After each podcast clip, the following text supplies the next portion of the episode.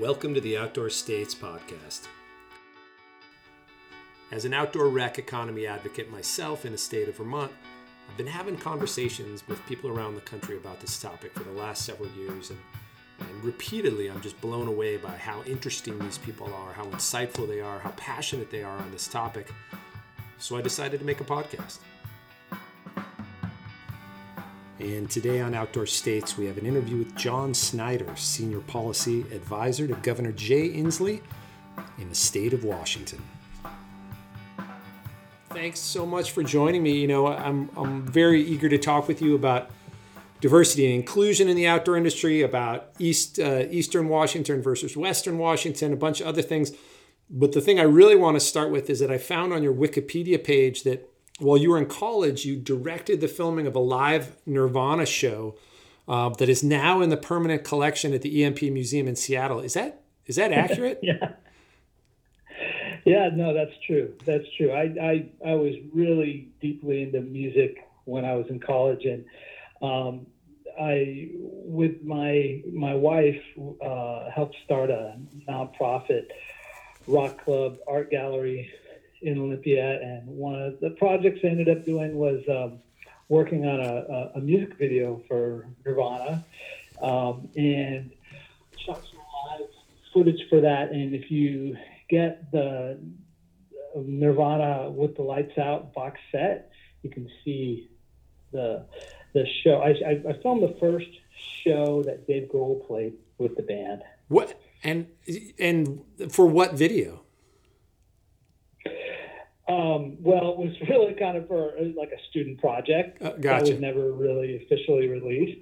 And the only kind of there's only two ways you can see it. Like they they've shown a couple different versions of it at the EMP Museum, which is now Mopop, or there's um, a version of Love Buzz that's on that box set, the DVD that is comes with that uh, box set. That is that is like the best thing that I saw. I mean, since I started doing this podcast, which has not been very long, but that was definitely the best thing that I found.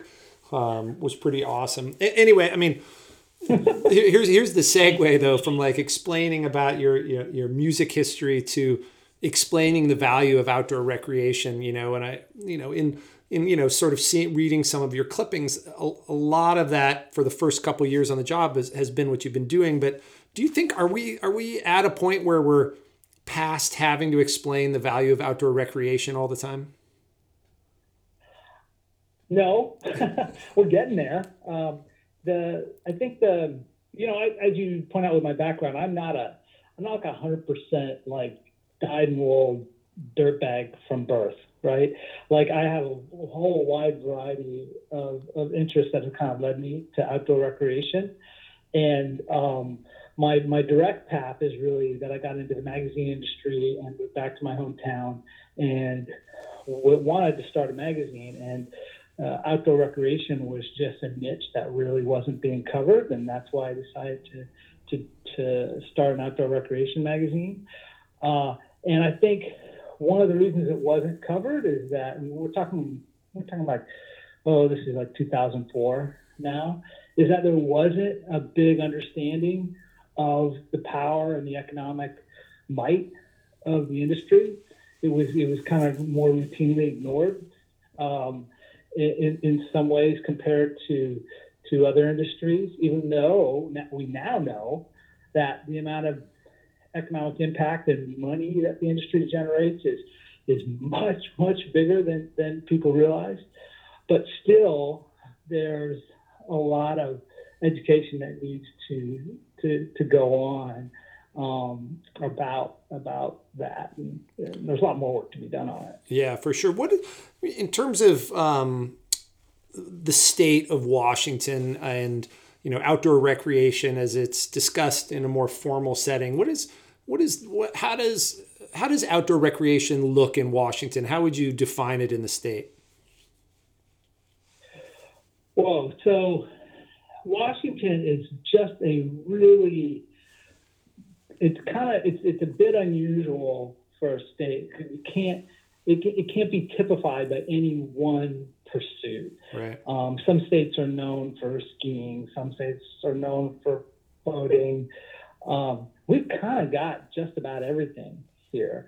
If you don't like the outdoor environment you're in, you can go two hours in just about any direction and get to something that looks like a mini Grand Canyon to the only North American, you know, rainforest in the lower 48, right? Right. Uh, There's and everything in between. So, so for us, I think that variety is the is the dominant theme. I mean, it really is remarkable. I mean, the landscape there, from you know the the deserts of eastern Washington to the rainforest on the peninsula to the San Juan Islands to you know the urban recreation opportunities in Seattle. I mean, it is it, it is remarkable. But you're a you're a Eastern Washington guy, right? You you grew up, or I don't know if you grew up in Spokane, but you certainly sort of began your profession. You did grow up there, um, Yeah. and then you know now moving over to the Western Washington side, it kind of makes you puts you in a nice place where you can sort of you know speak both sides of that state. How how did you initially get looped into the outdoor recreation initiative in Washington? So I was a um, after I uh, started my outdoor recreation magazine, did that for about ten years, and then I realized that a lot of really important decisions about outdoor recreation were being made by elected officials, and sometimes good, and oftentimes really bad. whether it was conservation, whether it was bicycle infrastructure, what have you. And so I ended up running for city council and beating the incumbent who had voted against the city's uh, sustainability plan and run, ran on a platform kind of bike and pedestrian infrastructure, small business, and and sustainability. Won and and was reelected. And this position came open in 2015. They were looking for somebody who had a mix of public and private experience, and that's how I I, I ended up applying and got cho- and was chosen for it. That's great. And were you so? It's interesting. One of the things that um, that that I first read about Washington was that 2014 uh, Blue Ribbon Task Force report on outdoor recreation. I think it was the Parks and Outdoor Recreation Task Force report, which was a pretty major undertaking as far as I was concerned. We're, that was the document that really recommended that an office be created or, or a position be created in the state of Washington. Do you were you aware of that when that was going on, or was that something that you know um, just that, that you became aware of later as you were applying to get into that spot?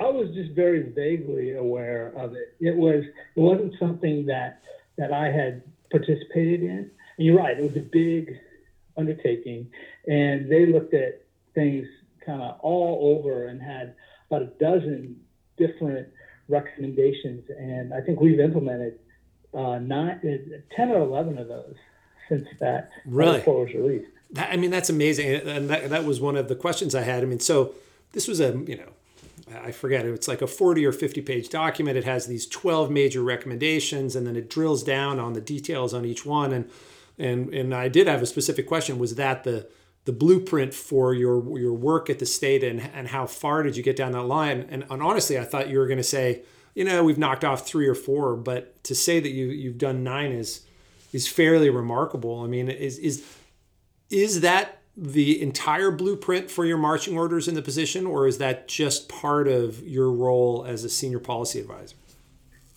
That's been, that was the governor's uh, blue ribbon task force, so it's been my guiding thematic document for me. And there's actually only, actually now I, I'm certain there's only two that we haven't, major ones that we haven't done on that. One having to do with outdoor related education, which is something I'm still working on, and one having to do with the permanent advisory committee, which I, I think we're gonna we're gonna skip that one.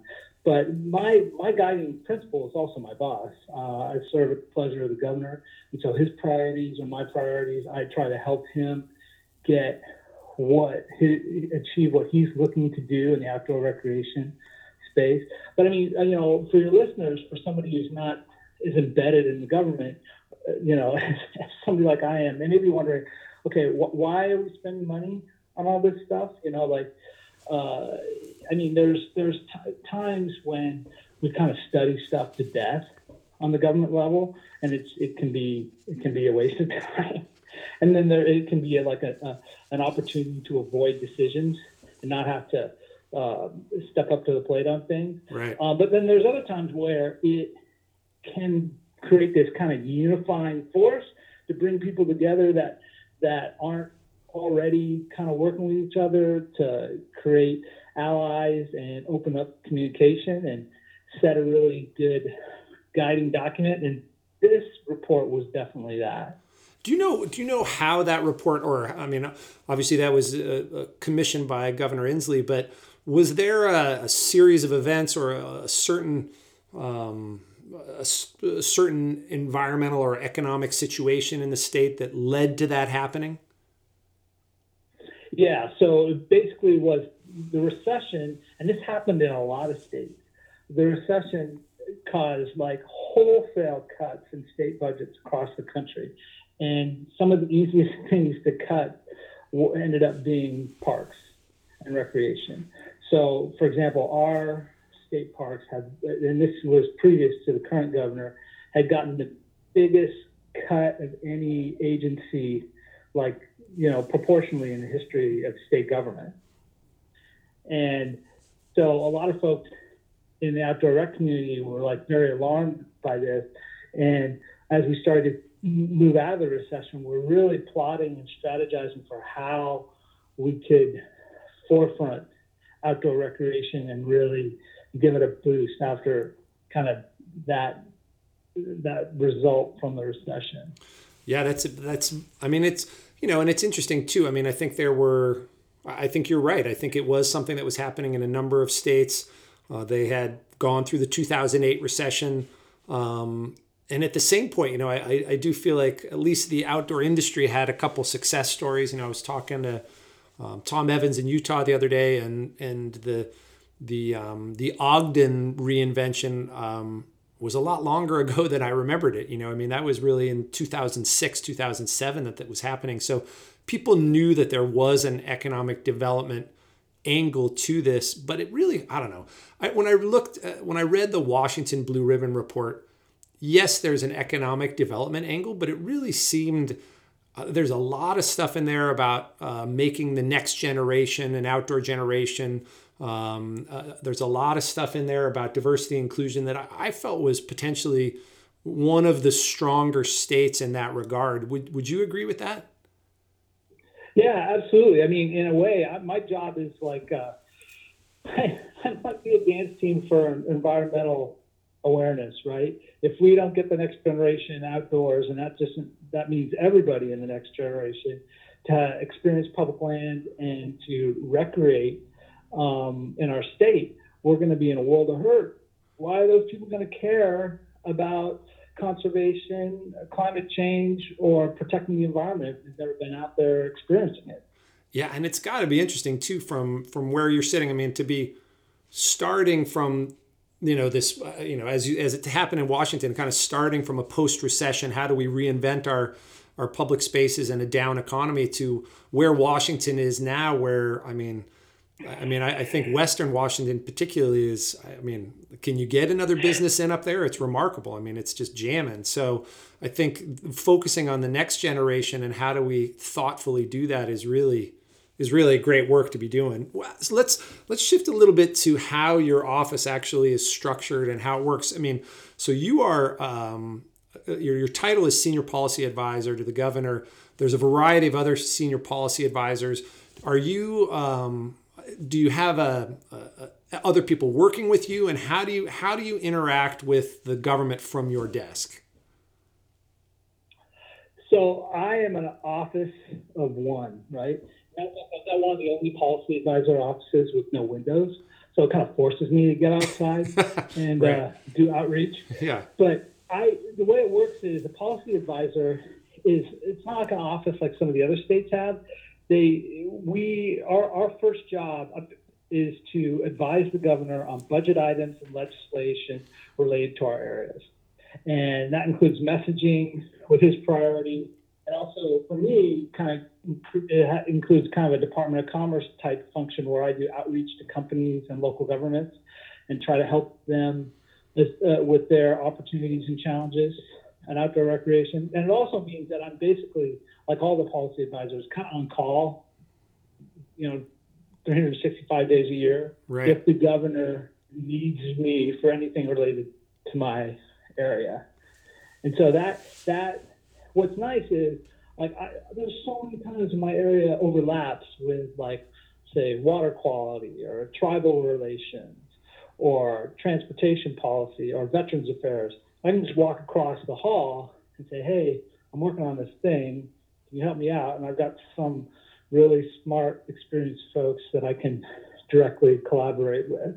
Yeah. And I have a, I have a good ability to, to communicate with, with the governor too on his priorities. And that's, that's really helpful. Do you, and so, you know, do you, I mean, at this point, is there any indication? I mean, there's probably pros and cons to setting it up in any, in any way.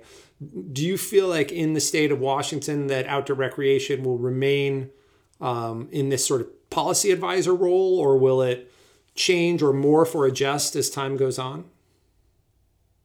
I don't think it will change here. I think for for our state, and it's different for every state, the policy advisor role is good because it's not embedded in any one agency. So I'm not assumed to have the perspective of, like, say, the Parks Department or the Natural Resources Department or the Fish and Wildlife Department. Right. Everybody knows I work for the governor, and the governor, the governor not only has to have the perspective of everyone who lives in the state, he also has to balance, you know, his priorities in certain areas versus his priorities in other areas. So that that helps me move around a bit easier, uh, and that works good for us here. Plus, the other thing about Washington is we already have a pretty robust kind of government infrastructure when it comes to outdoor recreation. We have a recreation and conservation office which just handles grants hmm. for outdoor for outdoor related things. We are and we have a Department of Fish and Wildlife. We have a Department of Natural Resources that that handles uh, the majority of our public lands, and then we have a state parks department. And so so there's less of a reason to add more full-time positions or infrastructure than maybe there would be in some other states. Yeah, that makes a ton of sense. You had said that you know one of the one of the recommendations that came out of that Blue Ribbon Task Force was was the advisory panel or some sort of advisory committee, but but maybe that's not going to happen. Is, there a, a state of Washington outdoor business alliance or, or any sort of group that um, that that feeds that can feed you ideas or support in that way? Yeah, there's what's called the Big Tent Coalition, and you can, if you Google Big Tent Coalition Washington, it'll show up. This is basically the group that helped advocate for the governor's um, Blue Ribbon Task Force and also helped advocate for my position, and it includes businesses and nonprofits um, and local governments kind of all working together in the outdoor recreation space. So we didn't really need to reinvent the wheel, and so that's a that's a great organization I work very closely with.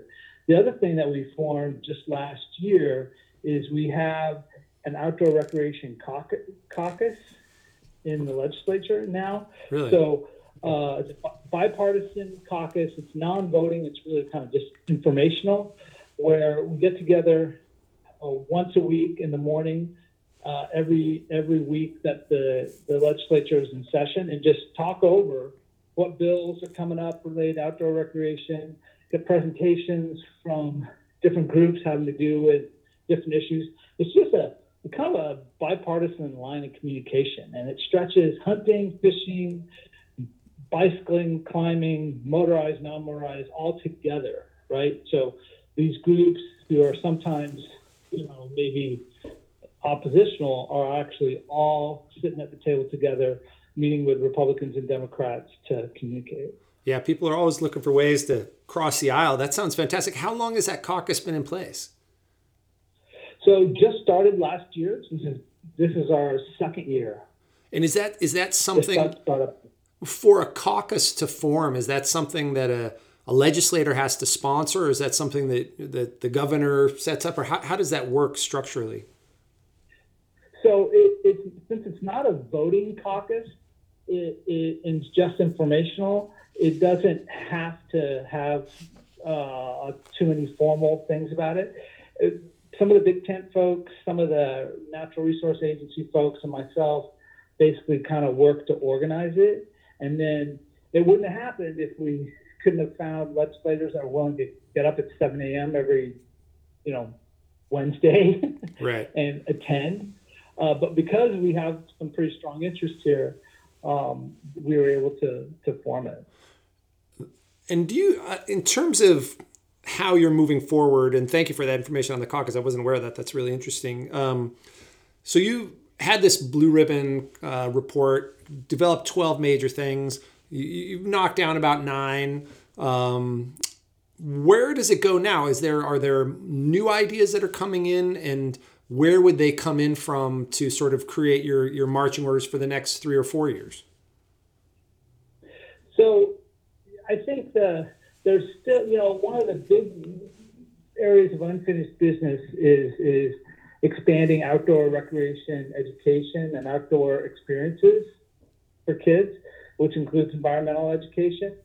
Um, so that's one of the big focuses I'll be continuing on in the next few years. We have an awesome grant program called the No Child Left Inside grant program, which is one of the very few programs that offers operating money instead of capital money. Uh-huh. So to, to, to support a program, not just build stuff, and that's about 1.5 million every two years. Um, it's kind of our it's kind of our incubator for good ideas about getting kids outdoors, and we want to look to expand that and also look to expand that overlap between education and, and outdoors for kids.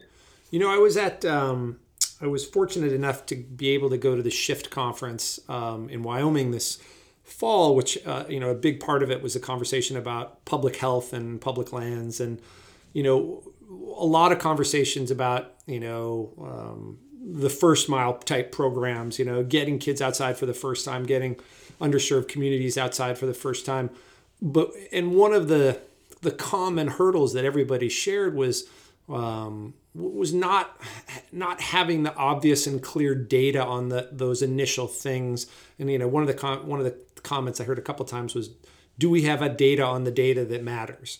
Um, which I thought really summed it up well. When you're looking at those education programs and you know getting kids outside and communities outside, are are there Uh, is there empirical data points that you're working with or is it anecdotal or how are how are you able to sort of identify and explain to a, a legislator or a policymaker that this is a good idea because of these numbers? So there is a lack of data on really showing the benefits. There's some really good studies out there and some good examples but we need lots more. Yeah. So you know, I tell people that when it comes to outdoor recreation policy, the key is to is to never run outdoor recreation alone as a policy item, right? We want to get kids outdoors because we want them to get natural resource jobs, which is an expanding area of employment. It includes everything from land management to environmental restoration to I don't know, being an industrial designer designer at a place like REI to build gear um, so, and then there's also a connection between the environmental benefits and, and uh, educating you know kids about about earth science. So we when we connect it to those other things, uh, public health is another one. We're going to have a much better chance of being convincing. There is some data out there, definitely need more, but I think there's there's there's plenty to advance these ideas right now if you connect them to some of these other policy areas. I, I completely agree. I was just hoping you had some gem and you already knew and you were, you, you were keeping it to yourself and I was going to blow the top off it. So, but uh, no, no. I mean, it's such a, it's, uh, you know, the deeper I get into this and a lot of other people, you know, the idea of outdoor recreation, not just being about the last mile users, you know, the top of the mountain and all that other stuff, but really being that first mile, you know, is that's a huge opportunity with so many benefits as you described from environmental to public health to education wellness jobs. I mean it's it's a it's almost too big um, where and so finding those data points is really key. Another thing i wanted to ask you about which is a, a kind of an interesting riddle is sort of how how are you able to kind of balance the Eastern Washington, Western Washington needs? I mean, they're they're they're really sort of. I mean, I'm I'm generalizing, but but really, you. I mean, Washington has a very you know dense and diversified urban core, uh, and then a really sort of agricultural eastern part of the state. Um, you know, and in terms of this initiative, you know, I'm sure you're you're you're you're trying to play that balancing act and really be equitable statewide. How are you know what are what are some maybe some teaching points or, or thoughts you would have about how you balance that act? So uh, it's not a situation probably unique to Washington. Like I think a lot of states have these kind of like urban rural divides, or or one part of the state is kind of typified by a lot of characteristics, and another part is different. I think when we one way we've done it is in the last year we've looked at some of our grant programs with a, a, a little bit of an equity lens and trying to figure out how we um, make it easier for communities um, that are in higher need to compete. And one of the ways we look at that is in our match. So as you know, a lot of grant programs require like, you know, 25, 50% match. Our, our biggest one requires a 50% match. Well, we went and looked at how we could identify communities that were underserved, whether they were rural or urban. Because, right, like, you know, a kid that's living in, you know, um, you know, Tukwila and an intensely urbanized area, who may be an immigrant, may be walled off from outdoor recreation the same way, um, you know, a kid living in a rural farming community that's that doesn't have a lot of resources. Sure. So we, we came up with a formula to to have both of those kind of situations taken under account and allow for grant match waivers or reductions. Um, and we got to continue to do that sort of, sort of thing. I think what we what we tried really hard to do funding at the state is pull a lot of the political politics out of it and have our grant programs be very, um, very objective, very scoring based, and not advantaging one part of the state or the other. I, I find though that sometimes in, Eastern Washington, people aren't aware of these programs or they just assume they're going to be too hard to try to get the money. So what I got to do is I got to go on the road and I meet with very small communities all over the place and try to open up those lines of communication, help them brainstorm, and help them, uh, you know, get the resources they need. In terms of, you know, you, you talked a little bit about it, about how, you know, you're a couple times about how one of your big big opportunities and big goals moving forward is is the educational component and you know one I, don't know if it was about you know one of the blue ribbon recommendations was a a K through 12 outdoor recreation curriculum um, which is an idea I've heard in other states, and I, I, think is a fantastic idea. And I'm just wondering, you know, how have you started down that path, and and what are what are the first steps that need to happen to to start to get something like that up and rolling? So that's a really hard one. So we are we are a typical kind of libertarian Western state where our education system is very decentralized. We have 300 school districts spread across 39 counties. And while there are some, there's a, there's a certain amount of mandates that they have from the state to to use state funding. We also have a very cherished principle that local education decisions are best done on a local level.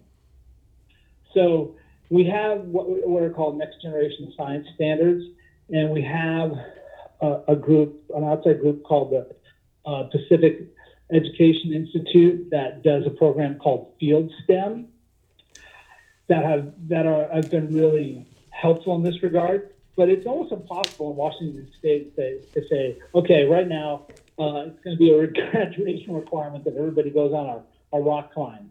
Right. Know? Right. Like, we just don't have that kind of top down system here. So we, we almost have to like create programs and infrastructure, but also like a value where where Washington Washingtonians just think it's a uh, an indispensable experience for the kids to to get an outdoor education and and and that will fuel the desire to make it happen. Yeah, yeah. Let's get them asking for it.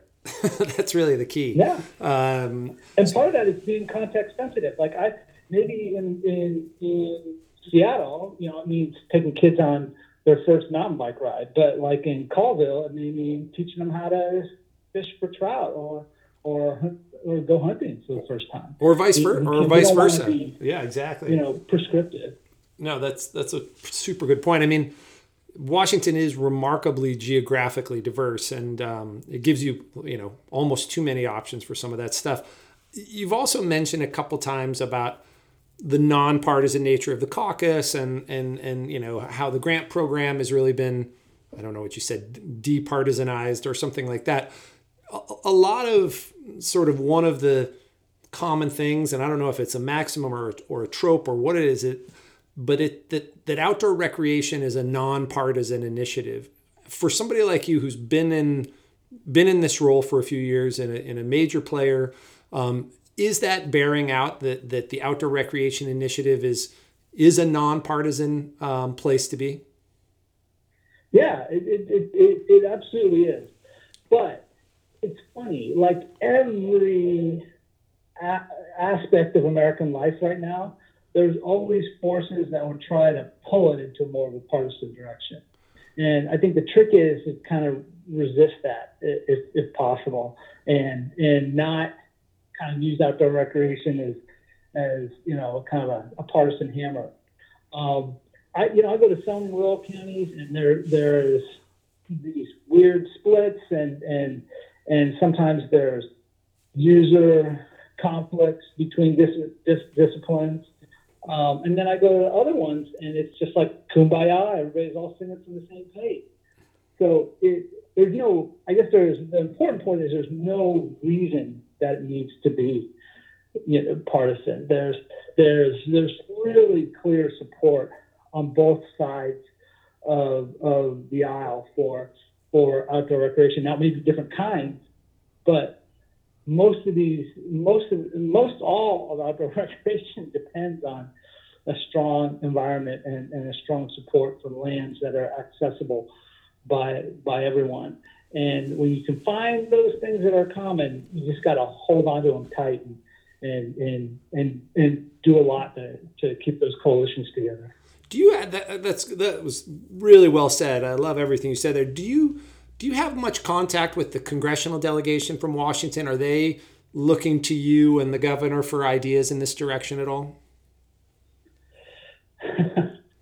so I do, but there's the situation at the federal level. I've been here for three, almost three years. Is so kind of not usual that um, it's really.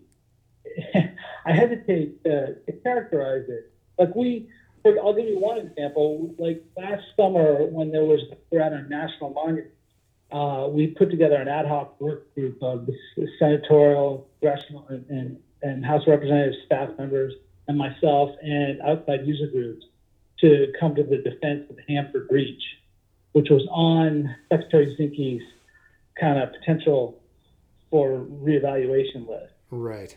And so we just we were kind of a policy SWAT trying to coordinate and talk to folks and, and defend that thing, which was an enormous waste of all of our time. right. Should have never been done. But it shows how, you know, you know, when there's something like that that's important, we can all collaborate. Yeah, it's it's interesting. I, that's uh, that makes perfect sense. I'm sorry to put you on the spot there a little bit, but uh, that's that's great. What what about here's a here's a question I've asked a couple people too. Is you know you are obviously very committed to what's going on in the state of Washington, but you're also really helpful in terms of showing up when you know uh, the you know for the confluence or other groups of outdoor recreation directors who have veteran experience in this direction. What how does being a part of the national conversation about the outdoor recreation economy help help you achieve your goals in Washington well I, what I told you about things being you need to make something a Washington value in order to kind of make it intrinsic. I mean, you can pass all the laws you want, and you can you can change all the budget items you want, but things you can't change are, are, are things that are people's values. So if that's true for Washington State, it sure as heck is true on a national level. Values outdoor recreation uh, a value nationwide, which I believe it already is, but to to really, you know, centralize it and and, and elevate it, it's important that we all collaborate as states. Yeah, and it's. Plus, I have no illusions about how smart I am, Drew. I I, I never saw a good policy idea I didn't want to steal from another state. and I hope they look at our state the same way. exactly. You know, and part of it is the I think is too is establishing a vocabulary in this area because I, I think um, a lot of times you you talk to people about outdoor recreation and if you're not really specific about what you're talking about, their brain could go a million different places. They they could be totally into it or totally against it um, based on based on nothing other than where their brain just happens to go for that moment. And I, I think you're a you're an excellent and well spoken advocate for the whole thing. I, I, appreciate all your time. What do you um, what do you think? I mean, obviously you've said that education and, and getting kids involved in Washington State is is um, is a big opportunity for you. Is there is there another big opportunity in Washington that is really um, you know going to be going to be major when it lands? I think it's connecting outdoor recreation policy to climate change policy. Um, you know, California passed a bond measure in June where they mixed some bond money for water projects to state parks and local parks money, and it passed like overwhelmingly. They tried to do another bond measure for just water in November, and it totally failed.